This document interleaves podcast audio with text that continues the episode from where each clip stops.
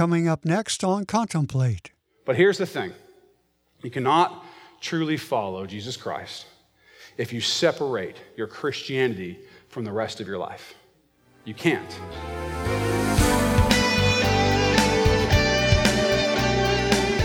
That was Pastor David Robinson from Acts Church in Vancouver, Washington, and this is Contemplate.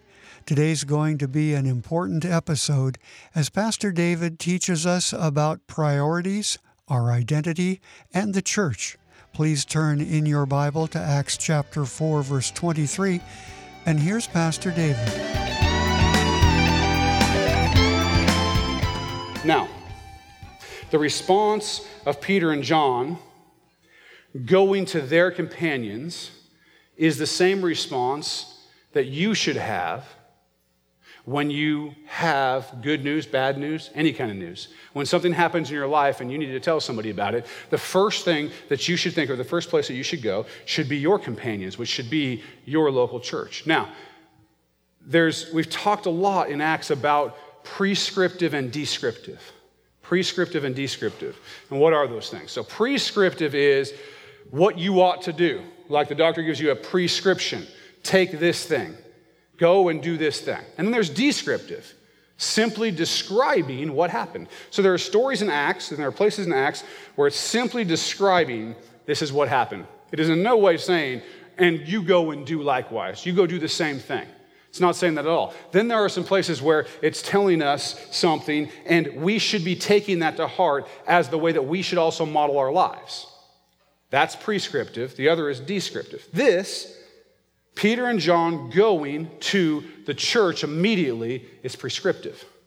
It's something that we ought to do. We ought to do. When something good happens, when something bad happens, the first thing we should be thinking about is going to our companions and we'll talk about why that is. Some of us have um, our church friends and our work friends and our normal friends. Rarely are your church friends normal friends, I guess. I don't know. Um, but you sort of pigeonhole your friends into different sections, right? You have different friends um, that you deal with. You sort of, you sort of uh, make divisions for yourself within your life, right? You put your faith in kind of its own little neat category, and you dust that off on Sunday morning, and you come in and you hang out with the Christian people, and then on Monday morning, it's a different set of people, and oftentimes a different you, a different us. Language patterns are a little different. Types of things, types of conversation might be a little different. And then on Friday night, you know, it's, it's, it's, you got a whole different thing going on, right? You're, you got a, you know, and so you got a different set of friends and a different way of acting and different behaviors, you know, until Sunday morning when you dust that other thing off, right? So when you see your Friday night friends out, you talk a certain way. When you see your work friends, you talk a certain way. When you see your church friends, you talk a certain way. And there's a certain vocabulary and a certain language.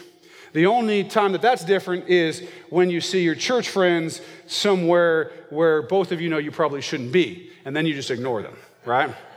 You pretend like you didn't see them. And in the South, you know, I've, I've been living in Tennessee for about six years, and the Southern Baptists, or a lot of the Southern Baptists down there, they think that drinking alcohol is a really bad thing. I'm not going to get into all that today, but just that's true. A lot of them do. And then the Methodists down there maybe aren't as concerned about alcohol. So the joke is, how do you tell the difference between a Methodist and a Baptist? And the answer is the Methodist will say hi to you in the liquor store, right? the Baptist won't. So, so we have our different friends and we have our different ways of dealing with them sometimes, right? But here's the thing. This is I want you to, to think through this. Jesus is not asking for your Sunday mornings. He's not asking for your Sunday mornings. He wants all of your mornings, all of your afternoons, all of your evenings. Christianity is not a club that you can go to and, and go home from. And you don't turn it on and turn it off. You don't have your life in Christ and then your other life. When I was in law school, I went to a Christian law school, which is some of you are probably like, what? Yeah, is there such a thing as that? No, I'm not the only one that ever went to a Christian law school. Um, there are others uh, out there, not a lot, but they're, they're out there. Um, and at this law school, we had one day we had some attorneys come in, some local attorneys, and they were Christians. Um, they were professing that you know they were followers of Christ, but when they were talking about their work. It was very interesting. One of the things they were talking about was helping, um, from time to time, they would be, I think, appointed, is what they would do, to um, take teenage girls who wanted to get an abortion. I'm not talking about in cases of incest and things like that. I'm just talking about teenage girls who wanted to get an abortion. There was a parental consent law, but if you didn't want to tell your parents, basically you got an attorney appointed that went and got the judge's permission to do it. And they would represent these girls sometimes to help them get an abortion because they didn't want to have a baby. And it was, it was kind of like, but do you believe that that's okay? You know, abortion. So, no, well, no, not necessarily believe that it's okay, but their kind of mindset was, yeah, but that's, that's the, my church life, right? That's, that's that. I don't connect what I'm doing over here with what I'm doing over here. Now, they didn't say it in those words, um, they're attorneys, they're more careful than that. But the impression that I was left with, and I'm not judging anyone's heart, I don't know what's in their heart, but the impression I was kind of left with was these guys separate their Christianity from what they do at work. And I remember thinking as I, am wanting to be a Christian attorney, I'm thinking, I don't want to be that. I don't want to have to not be able to defend the things that I do for, at work to my Christian friends, and I couldn't do it because I, I, just say, well, that's, that's for church and that's, that's for work. But I think a lot of us do. A lot of us have done that. I'm not just preaching at you about separating our lives out. It's me too, all of us. We can fall into this situation where we disconnect ourselves. We disconnect ourselves, we pigeonhole. But here's the thing you cannot truly follow Jesus Christ if you separate your Christianity from the rest of your life. You can't. Here's the thing about following you're behind somebody who's going in a certain direction, right? If every time that Monday morning comes, you go this way, you're not following over here anymore, right? And so you cannot be, by definition, a follower of Jesus Christ if sometimes you're going a different direction. Then you're not following him. You're not following him. He's not calling you to follow him for a couple hours on a Sunday morning. Here's the thing to keep in mind the priority of your associations. In other words, the associations in order of importance to you. Your priority of associations will drive your focus and your energy and your money. That's what will happen. Your priority of associations will drive your focus in life. It will drive your focus in life. And as you think through this and you're honest with yourself, about those associations that you put in certain order. Okay, I've got, um, you know, my family, and then I put, you know, maybe my hunting club here, and then whatever. Wherever church falls in, all those things that are above it, those are your idols and your functional saviors. That's what they are. Those things that come above God, by definition, are idols. They're what you're putting, they're what you're, they're what you're turning to instead of turning to Christ. Those are the things that will drive it. Now, how do you define yourself? Okay, so if somebody comes up to you and says, Tell me about yourself, how would you describe yourself? The first thing that you would say, the second thing that you would say, the third thing that you would say, these are the priorities of your life. The things how you would how you would describe yourself. Would you say, I'm a teacher, I'm a plumber, construction worker, I'm an accountant, I'm a Republican, I'm a Democrat, I'm a vegan, I'm a hunter, I'm a fisherman, I'm a surfer, I'm a nerd, I'm a picker, I'm a grinner, I'm a lover, and a sinner. right? Whatever you would say, whatever you would put there, however you're defining yourself, that's the priority of your associations, and that drives your behavior. That drives how you spend your time, how you spend your energy, how you spend your money. If the first thing that you would say, if you would not say first, I'm a follower of Christ, if that's not the first thing that you would say, your priorities have become skewed. And if you would not say, I'm a follower of Christ because you're embarrassed of Jesus, then your fear that someone's going to think you're a fanatic or a weirdo or whatever is, does not make sense with someone who believes that they follow the God of the universe. There's no reason to have that kind of fear. And I understand Christians have done some stupid things and said some stupid things. And you don't want to be associated with people who have said certain things and done certain things. And so maybe you don't want to mention that you're a Christian because you don't want them to immediately conjure into their mind these guys that hold the God hates fags signs on the side of the road or something like that, right? These idiots who trample the love of Christ for their own judgment. You don't want to be that, right? Here's the thing though rarely are you going to say, I'm a Christian, and they say, stop talking. You might be able to explain something more. Like, not that kind of Christian, right? You might be able to say something a little bit more. But my point is, what's coming into your mind? Who are you? What are you about? What's coming into your mind? Those are the things that will drive you. So for myself, I'm a Christian first. Okay, I'm a lot of other things, but I'm a Christian, and that's the primary thing. I'm also a husband and a father and a son and a pastor and a lawyer. So here's the thing you can't pigeonhole your life. You can't separate one thing from the other, not when it comes to Christianity. You might be able to separate your fantasy football league from the Kiwanis Club, but Christianity is not like that. These days, we have entered into a time in culture and society where we've started to use language in a certain way. We've started to use labels in a certain way. It's really interesting because on one side, we all, we're labeling ourselves in a certain way. We'll talk about that. On the other side, we're desperately against labels of any kind. Don't label me, don't label me, but then we also label ourselves. And the way we label ourselves is oftentimes based on our um, associations or our desires or those things which we consider to be um, important to us. And what we start doing is we start using language of essence start using the system of essences.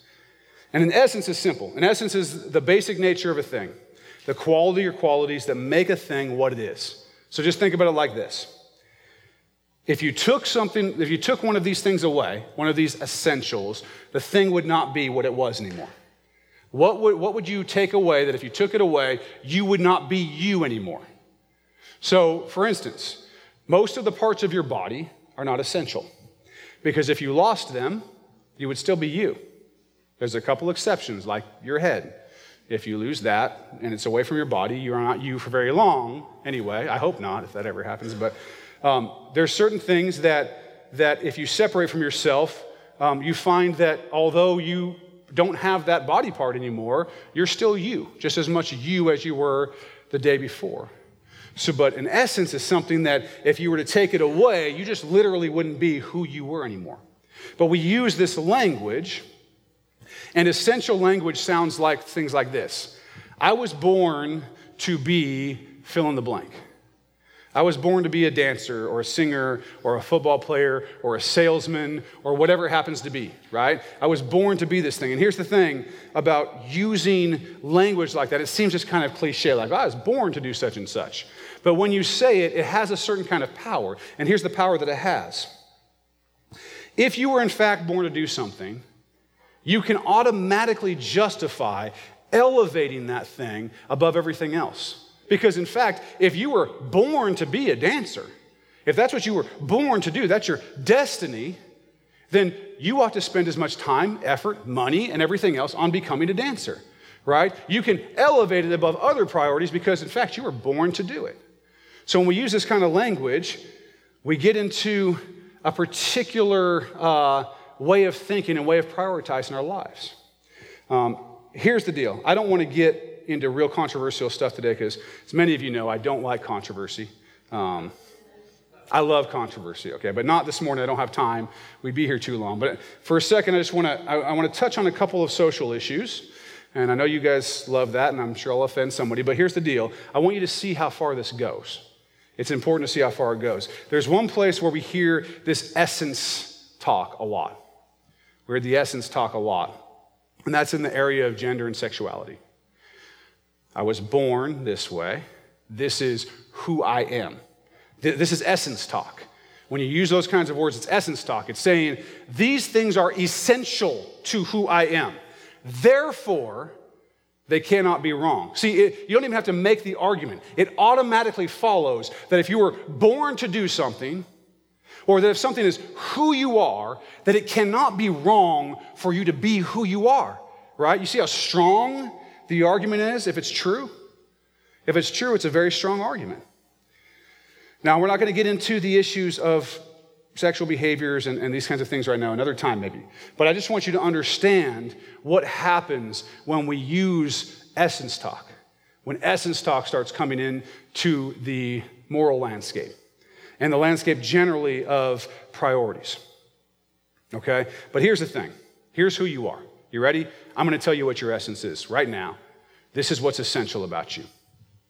You are a child of the God of the universe.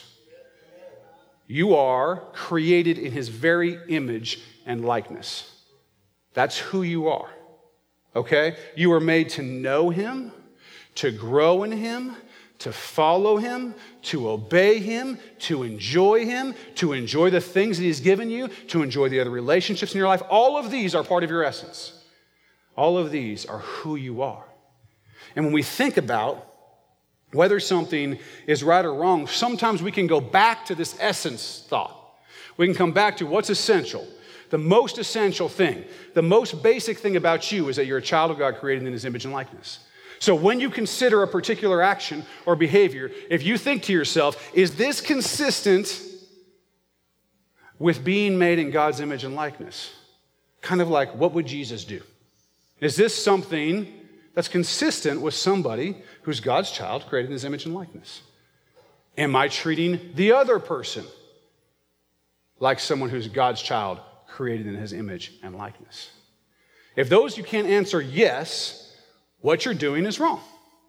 That's a very easy call. It's a very easy call. That's who you are, though. That's who you are. And by the way, with the sexuality stuff, here's the thing I can tell you right now, I can, I can end this discussion for you right now. Sexuality is not essential.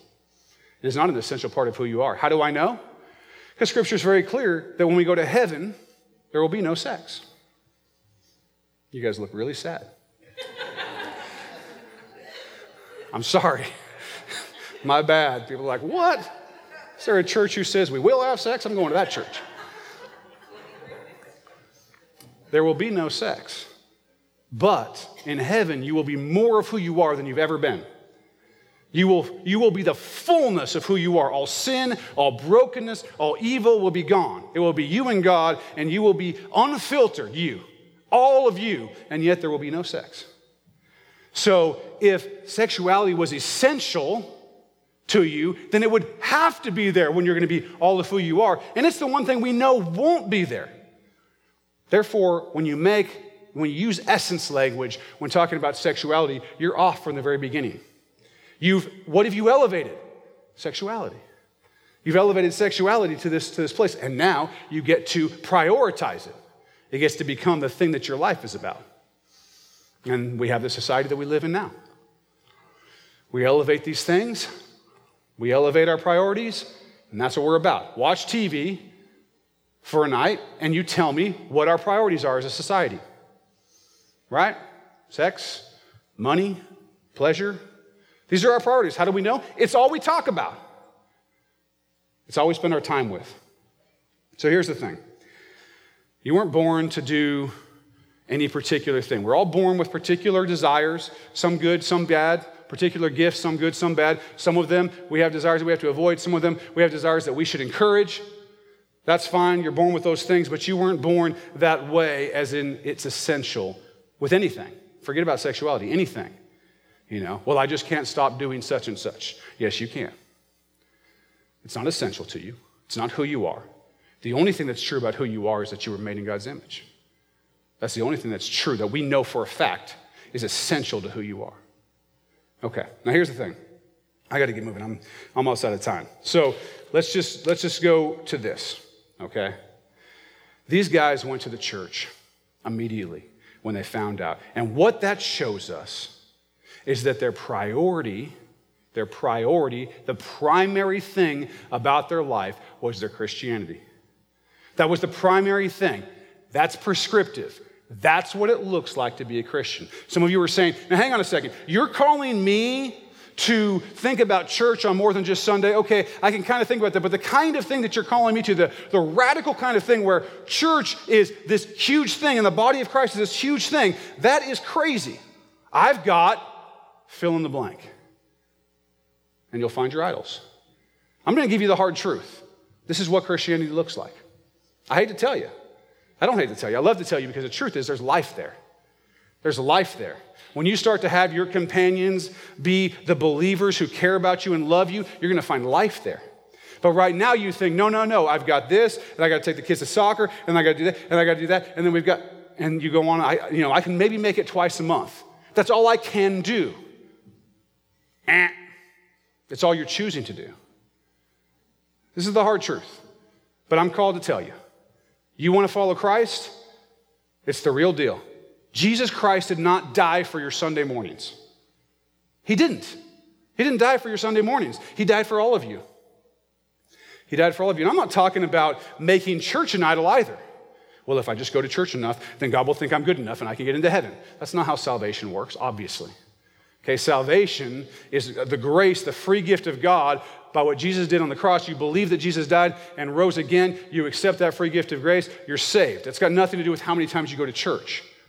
Going to church is the response to recognizing what Christ has done for us. Going immediately to your brothers and sisters, your companions in Christ when something good happens or when something bad happens, that shows the priority. Thinking immediately when someone asks you, hey, tell me about yourself, thinking immediately, I'm a Christ follower. The most essential defining thing about my life is that I follow Christ. Let me tell you why. Because I was dead and now I'm alive. That is your essence. You were made to be His, and He's yours. That's what it's about. And so, what Peter and John show us in this passage, very simply, by simply saying, the first thing I do is not walk outside the temple, take a selfie, post it, free at last, those darn Pharisees, you know, hashtag, right? That's not what they did. They immediately went to where the real relationship was. They, they immediately tied into Christ through his people. And that's where we need to be. That's what we're called to do. Look, we don't, I don't want to play games and come to church and dress nice and pretend like everything's cool and have our little Christianese language that we speak to each other. And that's all nonsense. Okay? If you want to do that, there's probably other places where you can do that.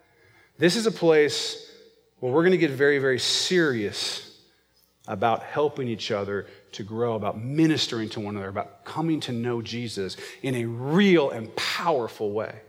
And you don't do that by showing up on Sunday mornings twice a month.